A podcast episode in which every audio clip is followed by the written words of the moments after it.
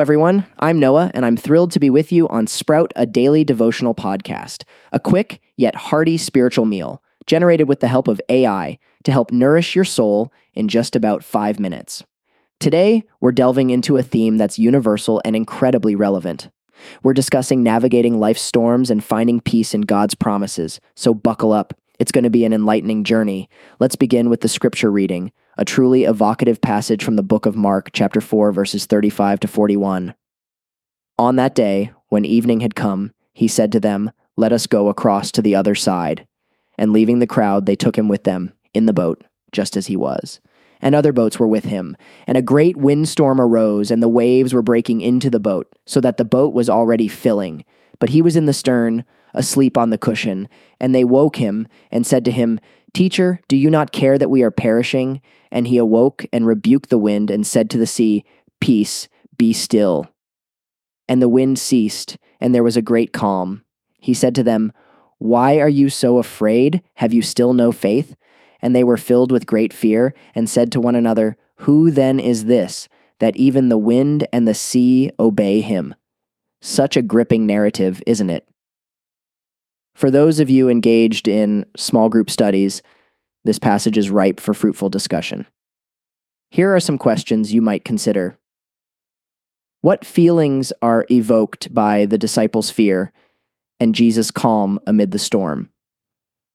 How does this mirror the storms and calms in your life?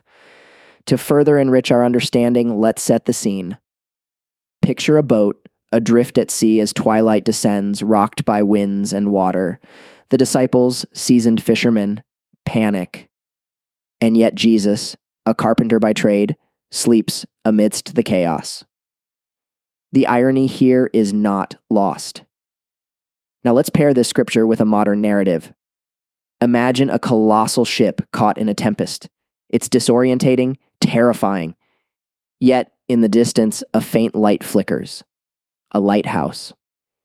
The captain, seasoned by the sea and its temper, leans into the trust he has in that guiding beacon, bringing the ship safely to shore.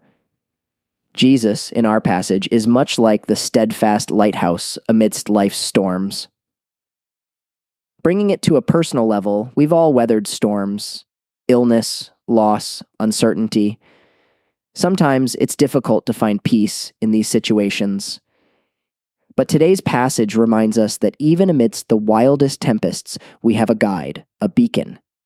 If we listen, we'll hear that soft, powerful command, "Peace, be still." So here's your challenge for the week. Identify a storm you're currently facing. Reflect on how you might find peace in God's promises while navigating it. Trust me, it's an exercise worth engaging in. Join us tomorrow for our midweek check-in episode. It's one you wouldn't want to miss. I want to thank you all for joining us today on Sprout, a daily devotional podcast. Your presence and engagement are what make this journey worthwhile. I'm Noah, reminding you that every storm runs out of rain. Keep faith in God's promises and find your peace. Until next time.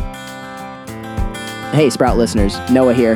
And Grace. In case you missed it, we just wanted to let you know that Sprout is an experimental A I project aimed at keeping you rooted in God's Word throughout your busy week. So while we hope this encourages you in your faith journey, our goal is to point you back to the source of truth, not to replace it. That's right. Nothing can replace the richness of engaging with a faith community or pastoral teaching. So join a small group. Get to church. We'll catch you next time. Bye.